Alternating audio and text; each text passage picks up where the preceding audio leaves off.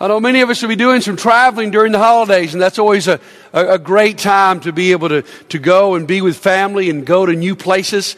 If I were to ask my, my four children what their, their favorite trip we've ever taken or, or possibly favorite Christmas, uh, quite a few years ago, we were able to go to New York City and spend Christmas.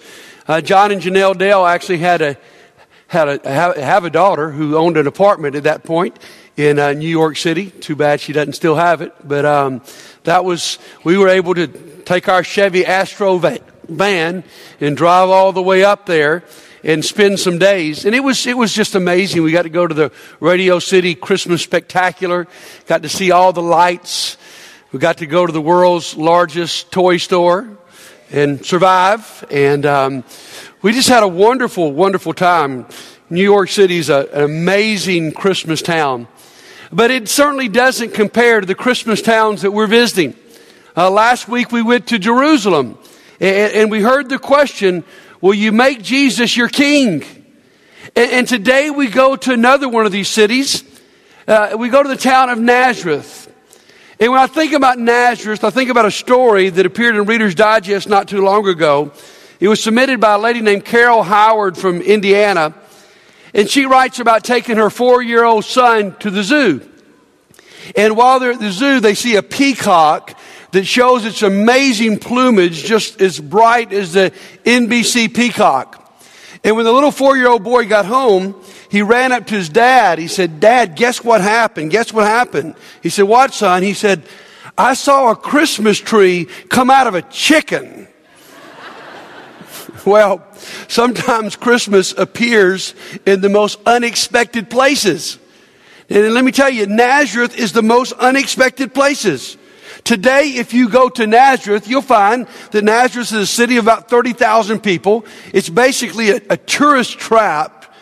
But in Jesus' day, in Mary's day, it was just a tiny village of about 200 people. It was rather insignificant. It was really a pretty new village that had popped up on the outskirts uh, of a military outpost. Uh, if you read the Jewish Talmud, which gives a lot of history of, of Israel in that day, and they mention in that Talmud about 64 cities in Galilee, Nazareth is not mentioned. If you were to read Josephus, the historian, he will mention 45 towns in, in Galilee, and he too will not mention Nazareth. You read your whole Old Testament, and Nazareth never shows up because Nazareth is a pitiful, podunk town. But it comes to be an incredible place that sort of surprises people. You remember when the disciple Nathaniel finds out about Jesus and they tell him he's from Nazareth he quickly exclaims, Can anything good come out of Nazareth? You've got to be kidding me. And so it's in the middle of nowhere that God reveals himself through two nobodies and issues amazing challenge. Go with me to Nazareth, Luke chapter 1. Let's read verses 26 through 33. In the sixth month of Elizabeth's pregnancy, God sent the angel Gabriel to Nazareth a town in Galilee, to a virgin pledged to be married to a man named Joseph, a descendant of David. The virgin's name was Mary. The angel went to see her and said, Greetings, you who are highly favored, the Lord is with you. Now, watch this. This is sort of interesting. Mary was greatly troubled at these words an angel shows up and gives you this incredible greeting, you're troubled. What, what, what is he about to say? And worried what kind of greeting that might be. But the angel said to her, Do not be afraid, Mary. You have been, you have found favor with God. You will conceive and give birth to a son, and you will call him Jesus. He will be great and will be called the Son of the Most High. The Lord God will give him the throne of the father David, and he will reign over Jacob's descendants forever, and his kingdom will never end. Wow. Mary's engagement is interrupted to find out about Jesus coming. Now, for us to understand this story, we got to do a little background research. We need to look at marriage in, in, in the Jewish culture, all right? There were three different phases of marriage. The first phase is what we would call engagement. That was step number one. Now, this may shock us, but in their day, engagement happened when you were just a young child.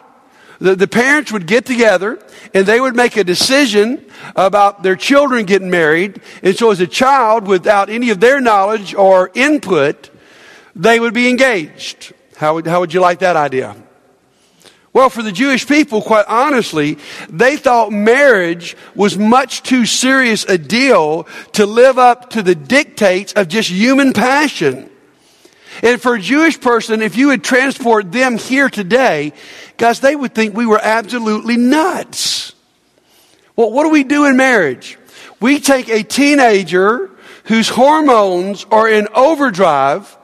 We give them the key to a car at 16 years old and we say, go find a mate. And they would say that's a recipe for disaster. You see, they had a different order than us. They believed in commitment and vow and covenant and then passion. We believe in passion and then hopefully the commitment and vows will follow. They would think our term and our way of doing things absolutely absurd. Well, maybe that's a sermon for another day. That's step number one, engagement. Step number two is to be pledged. And this would happen when you were a teenager. And this was the last for a year. And this is where Mary and Joseph are. In this time of being pledged to one another, you are considered husband and wife. But you don't live together and you don't sleep together. And that's why we understand the crazy part of the story back in Matthew chapter 1, when Mary tells Joseph about her pregnancy, Joseph plans on divorcing her. And we say, well, why don't you just break off the engagement? Well, to be pledged was bigger than that. You had to be divorced at that point to get out of it. In fact, we read some weird stuff in the Old Testament. You may have run into this before and thought, what's this about? That talks about a virgin who was a widow. In other words, this is that, that person who's pledged to be married, who's looked at as husband and wife, never consummates the marriage, but divorces, and now she's looked at as a widow. So you got engagement step one, pledge step two, step three was the wedding. And the wedding was a really, really big deal. And so for Mary, what she's doing in this year of being pledged is she's making plans for the biggest day of her life. And for a podunk town like Nazareth, it would be one of the biggest days in that city's life because everyone would be involved and, the wedding would last not a day, not an afternoon, but for a whole week. And so think about this for a moment. Mary's life story is planned out. Her parents planned years ago for her to, to marry Joseph. She had no idea that you could go about it a different way. She's already been pledged and considered to be his wife. And now she's planning on marrying Joseph. I would imagine she plans on having children. She's gonna, she's gonna name the first son Joseph because that's what everybody did. And they're gonna live in this obscure little village and they're gonna seek to honor God. It's all planned out. It's been planned out since she was a baby. And listen to me, guys. Right now, she's planning a wedding. She's not planning a baby shower. And then everything is interrupted by God. The angel shows up. The angel says to Mary, There's a new script for your life. And it didn't read like the script she had planned. And that brings us, if you're taking notes, to Nazareth's question Will you join a new story? Will you join a new story? See, Mary's, Mary's got her life planned out. I mean, it's all going to go by script like everybody else's. And God shows up and he completely turns it upside down and interrupts it. And it's not all joy, this interruption. We'll talk about that in a minute. And so the question is, will you join a new story? Now let's talk about that story because we need to understand it just a little bit. First of all, this is the most amazing story of all time. So amazing that it was hard to believe. It's still hard to believe today, isn't it? It was certainly hard for Mary to believe. When the angel showed up and made that announcement to Mary about her giving birth to the Son of God, Mary first objects. Verse 34, Luke chapter 1. How will this be? Since I'm a virgin. no, uh, angel, I don't know where you came up with this thing, but virgins don't have babies. And then the angel answered, the Holy Spirit, okay, will come upon you, and the power of the Most High will overshadow you. So the Holy One will be born, and he will be called the Son of God.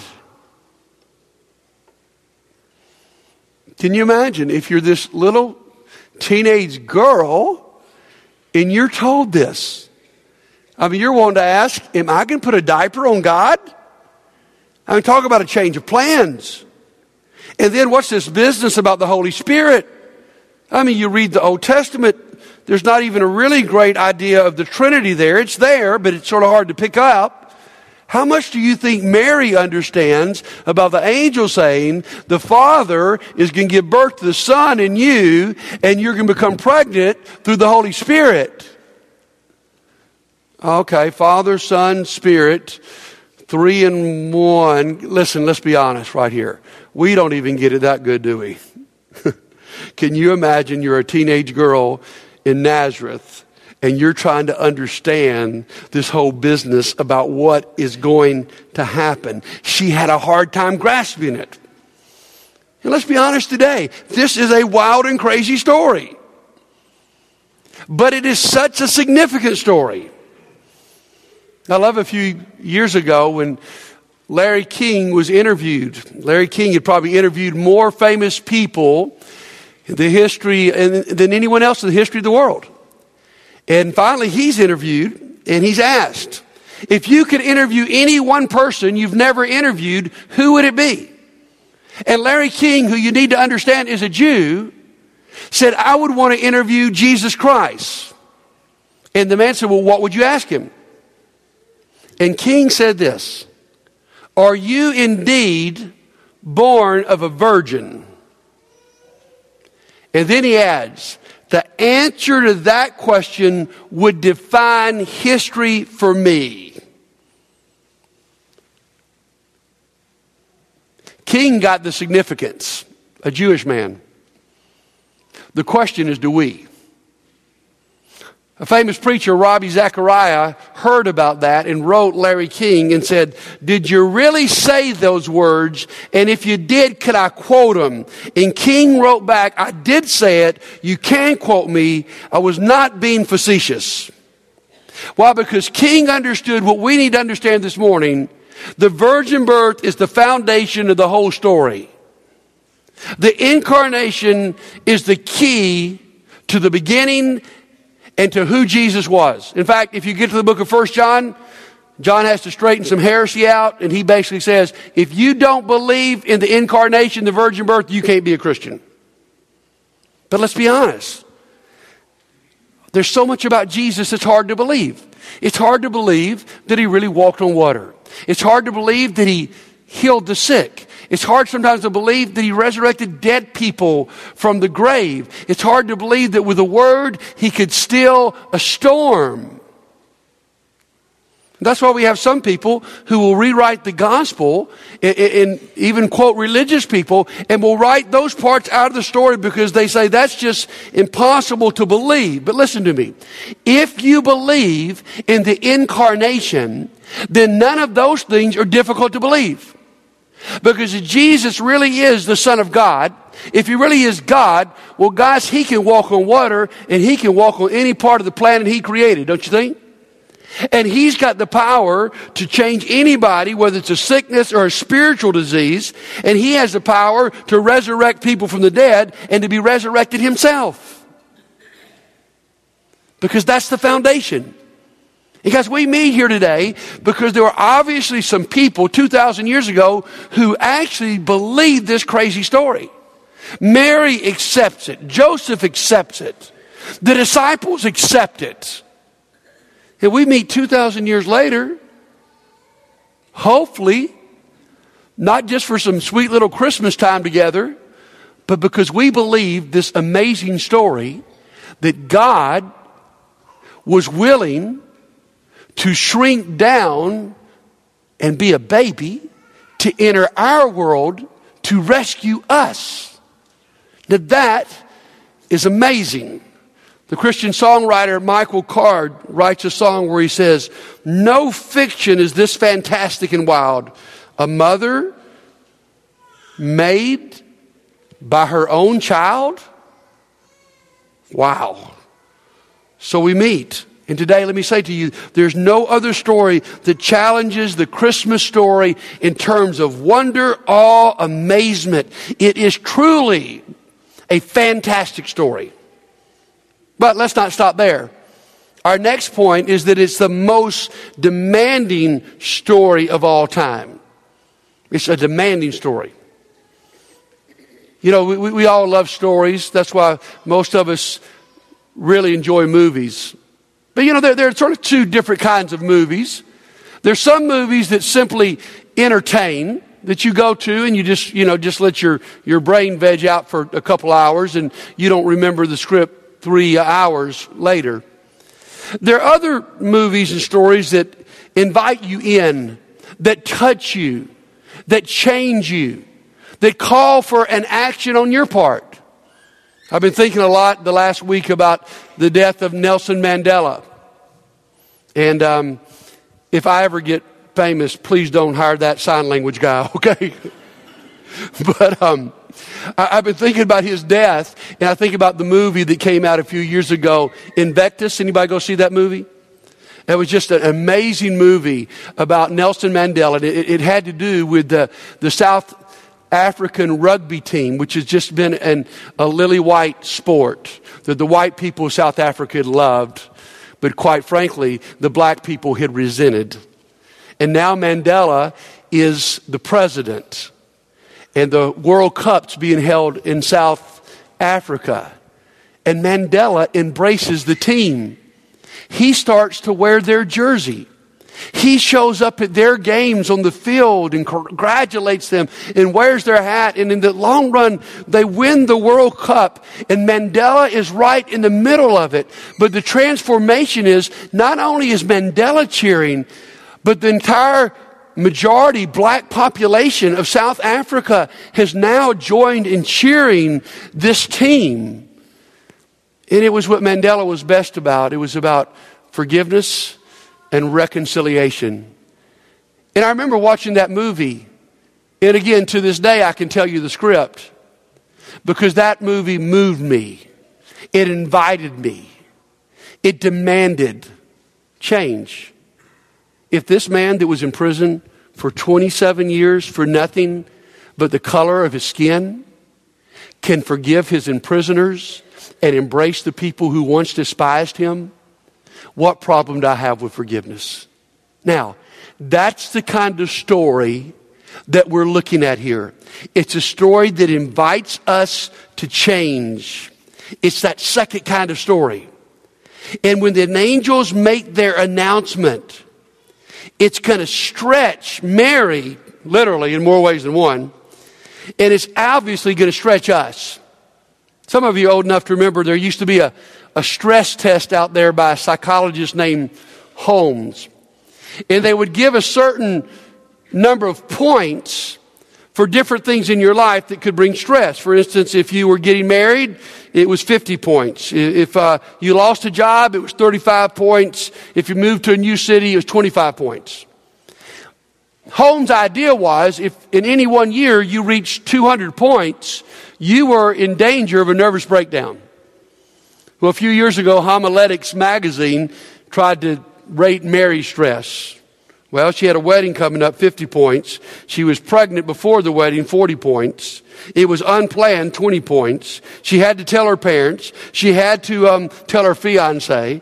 She had to take a trip nine months pregnant to Bethlehem. And then as soon as she has a baby, she's got to flee to Egypt. They added up the points and said Mary's points added up to 421. Now, here's what I want you to see. She allowed herself to be put in this position. When the angel announced to her that they want, that God wanted her to give birth to his son, she is a teenager. She's got to know that to join this life story is going to be embarrassing. That her whole, whole life's plan, excuse me, her whole life's plan would change. It would mean that Mary would live a lifetime of scandal. Now we live 2,000 years later and we think it's sweet. It's not sweet in a small Jewish village to be pregnant out of wedlock and concoct a story that it was the Holy Spirit. And so when she's told this, guys, the entire creation and universe is waiting on her answer. What is she going to say? Let me tell you this about God. He doesn't force himself upon her. Here's her answer Luke 1, verse 38. I am the Lord's servant. May it be as you have said. Say that with me. I am the Lord's servant. May it be as you have said. She surrenders to this story. Martin Luther, the great theologian, said there are three Christmas miracles. Number one, that God became a man. Number two, that a virgin could conceive. Number three, that Mary could believe. It was a new script for her life. And here's what I want you to know. The story is still demanding. It will bring a new script for your life. Maybe you have your life planned out. Maybe it's what society's told you fits. Maybe it's what your family's told you is what fits your life. Maybe it's your friend. You got the American dream all planned out. You know, you're going to get married and have children and have the house with the white picket fence and you're to grow old and retire. And I mean, it's just, it's just, it's, it's all planned out. Or maybe you've got the newer American dream that, you know, in your teen years, your college years, and a little bit in that, you're going to party like crazy. And then one day you'll settle down and get married. And then, I mean, you, you know, that's just sort of the, sort of the new plan. But let me tell you, this plan interrupts that plan. This plan, God says, would you join me in a different story? And the prayer God's waiting for us to pray is the prayer of Mary, thy will be done. But let's be honest, the most common prayer in our life today is Thou will be changed. If I don't like my job, I say, God, change it. If I don't like my mate, I say, God, change her. If I'm not happy with my children, I say, God, change them. If my health's not good, I always say, God, change it. If the church isn't what I think it ought to be, I say, God, move me, change it. Rarely do we pray, Lord, whatever you want, I want. Your will be done. May it be, Lord, as you have said. It changes everything. And that's why every once in a while, when we run into someone like Mary, who sold out for God, who's willing to pray, Lord, whatever you want, I'll do it, we're sort of blown away. We're blown away by Bill and Judy Bates, who ought to be enjoying a nice retirement in America, who say, Lord, whatever you want, and they're over in China. We're blown away by Joey and Annie, Ann Leday, who we would say it'd be a lot better for you to stay here and raise your children than to move to some Muslim country and try to reach that country. But they've signed up for a new story. We love the story of Mark and Jackie Loudermilk who give up a successful business in Missouri to move to a place like Montgomery, Alabama to do ministry. We're inspired by those stories. I'm inspired by Tony and Joe Adcock who drive here to this church from Troy most every Sunday and who drive to this building every other Tuesday night to minister to people that are struggling with same sex attraction. Why do they do that? Because they believed a new story. I love the young man I met with this week. Married, got two children, living in the right part of town, but he grew up in the wrong part of the city. And now his dream is how can I go back and help the people I grew up with. I've married into a great stable family. I've got a great stable family, but that's not the way I grew up. And where most of us would be saying, wow, let's just stay in our safe little conclave. He's saying, how can I get back in those neighborhoods and share with them what God has done in my life? Why? Because he's bought into a new story. And when you buy into this new story, it's, it's, it's an amazing story. It's a demanding story. It says what you had planned out for your life may not be God's plan. And are you willing for it to be interrupted? And that brings me to number three. It's the most adventurous story of all time.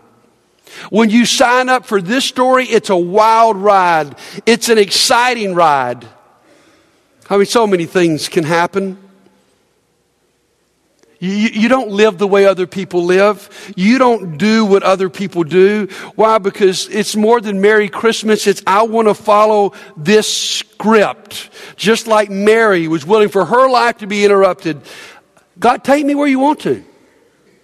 I know it's going to be a trip. I know sometimes it's going to be uncomfortable.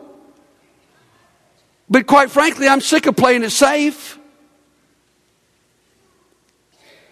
And the American dream may not be everything it was hyped up to be. I want some adventure in my life. I was talking to a, a good friend of mine. His name is Wiley Mullins. I went to college with him years ago. He now lives in Connecticut. And um, uh, he came to town the other day to speak about diabetes, so I got to go, go hear him speak. And he started this whole um, nationwide program of trying to cure diabetes. And, and Montgomery is right in the middle of the diabetes belt. But he was talking about people who'd inspired him in his life. And he talked about this preacher he called Preacher Cartwright. He was not a located preacher, he was what you know as a, a traveling preacher. And so if anybody, you know, needed a fill-in preacher, he filled in. And so he filled in all over this little city of Tuscumbia where Wiley grew up, a very small city. Now on the side, Preacher Cartwright was a, a barber. And after he preached at most all the churches in town, he sent a letter to all of their preachers saying, if you have any young men that money may be tight in their family, from 8 to 1 every Saturday, I'll cut their hair for a dollar. And so Wiley said he used to go downtown to Tuscumbia and he'd get in line for Preacher Cartwright, and all these little boys would be lined up, all these little African American boys lined up to go in this going to this place. And he said, you'd walk in there and Mr. Cartwright said, I'm, I'm, about, to, I'm about to make you look good today. And, and, and while you sat on the chair, he'd ask you what grade you were in. And if you said fourth grade, he'd point you to a box over in the corner of the store that had a four on it and say, go over there and get that book out. And so while he cut your hair, you had to read to him. And, and, and when you finished reading, he would tell you what an incredible job you'd done. You'd pay him your dollar, put the book back, and go on. Well, he did this for hundreds of little boys growing up. Last Christmas, while he told me he was back in Tuscumbia, he'd gone with his sister to Walmart, and he ran into Preacher Cartwright's widow. And he began to reminisce with her about having his hair cut. And he said to him, he said, it was so amazing. Why did he ask us to read? And his widow said this you didn't know this, but my husband could not read. And he knew for you boys to have any chance in life, you needed to be able to read. Now, why would someone live that way? Why would someone give dollar haircuts? Why would someone go out of their way to get little? Because he believed in a different story. And it led him to an adventure that touched hundreds of children. Guys, why do some of our members spend their time to go to Gibbs Village to minister? Because they bought into the adventure of a new story. Why are some of you willing to lead a small group where it really takes a good bit of your time and inconvenience you and you have to sort of take care of people that aren't always easy to take care of because you've bought into a new story. It's not about you. It's about serving someone else. Why is that college student I ran into just a few nights ago willing to say, you know what? Everybody around me is drinking like crazy, but I can tell you, I have never drank a drop and I don't plan on doing it because he's bought into a different story than the American story. I don't know about you, but I, have been so inspired by Pope Francis. And, and don't get me wrong, I'm sure we have grave theological differences.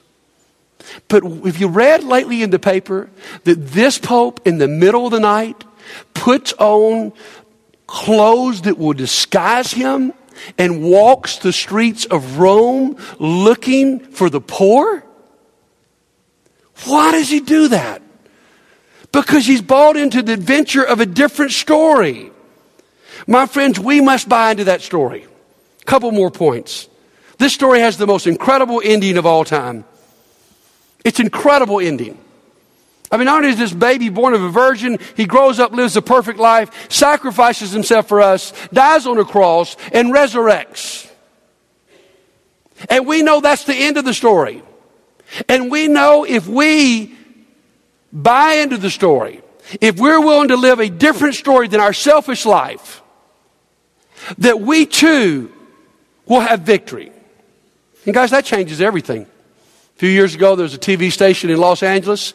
They broadcast um, all of UCLA's basketball games back when UCLA was a big power. But they had one problem. When UCLA played on the East Coast, the time was just terrible for people to watch because it was the middle of the afternoon. And so they would delay the game and show it about three hours later. And they got a lot of complaints about that because a lot of people listen to the game on the radio. And one of the complainers says, please don't show it late. We already know what happened. The TV manager wrote back, we understand that. That's right. But let me tell you this. We get better ratings when we show the game later because people like watching the game when they know who already has won. You can relax. And my friends, despite the difficulties of this life, we can relax because we know who's won. And this story that started with two obscure nobodies in an obscure podunk town ends up is the greatest story of all time with the greatest victory of all time that says to you and I, it's going to end differently. Titus chapter 2 talks about the first appearance of Jesus and the second appearance, and that's where we live, in between. The first time he came, it was hard to perceive his glory. The second time, it will be hard not to see. The first time he had a baby's voice. The second time he'll have a voice that will rock the world. The first time he came, there was a judgment on his head. The second time he comes, he will be the judge. The first time he came, worship was an option. The second time he comes, every knee will bow. All will see him. All will worship him. All will bow to him. You see, we know that. And that changes everything. And that's our last point. This story produces the most brave people of all time. We can be brave because we know the end. Mary can face ridicule because she knows of the victory. The disciples can face death because they know the resurrection. A teenager can take being mocked because they're a virgin because they know the promise of God. A young businessman's willing to be ethical even if he loses his job because he knows the end of the story. If you're facing death, you can face it with bravery because you know the end of the story. If you're having to give up friends because you want to follow Jesus, if you're having to take a stand where you work or where you go to school and people may not like it, you can do it with bravery because we know that we win. So let's repeat Nazareth's question one more time. Will you join a new story? You see, here's today's challenge surrender to God's story. Guys, many of us, too many of us, have been living our own story. Maybe we've been living our culture story, society story. Oh, the, the, you know what's really going to make you f- happy and fulfill your life is if you have enough free time to do whatever you want to do and you can travel when you want to travel and you can play golf when you want to play golf and you can build as much as you want to build. Oh, I understand all those things. Nothing wrong with any of those things I've just mentioned. But is that your story? Is that the goal of your life? Because you're, you're, you're invited by this story to enter a new story. And, and, and, it's so easy to enter the story. It starts just with surrender. It starts with surrender. I, I don't think I can tell you a more important word in my spiritual life than the word surrender. Because I think that's where it all starts.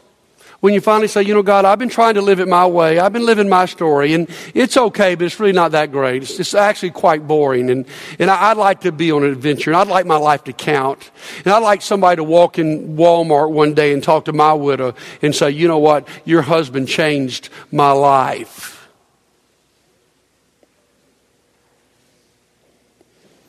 And it starts with Mary's prayer. I am the Lord's servant. May it be as you have said. My friends, I know this. God has a script for your life. He has a new story He wants you to live. But just like with Mary, all of heaven is waiting on your answer. Are you willing today to lift your hands and say, Lord, may it be as you have said, I am your servant.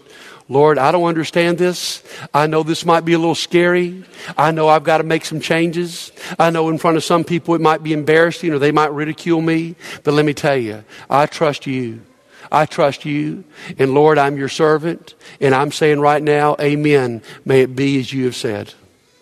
Today, if you want to join that story, if you need us to pray for you today, about your life and living a different script. Maybe you're living the different script right now and you're trying to live for Jesus, but it's tough and you need some prayers to make it through that. It was for Mary. It will be for us.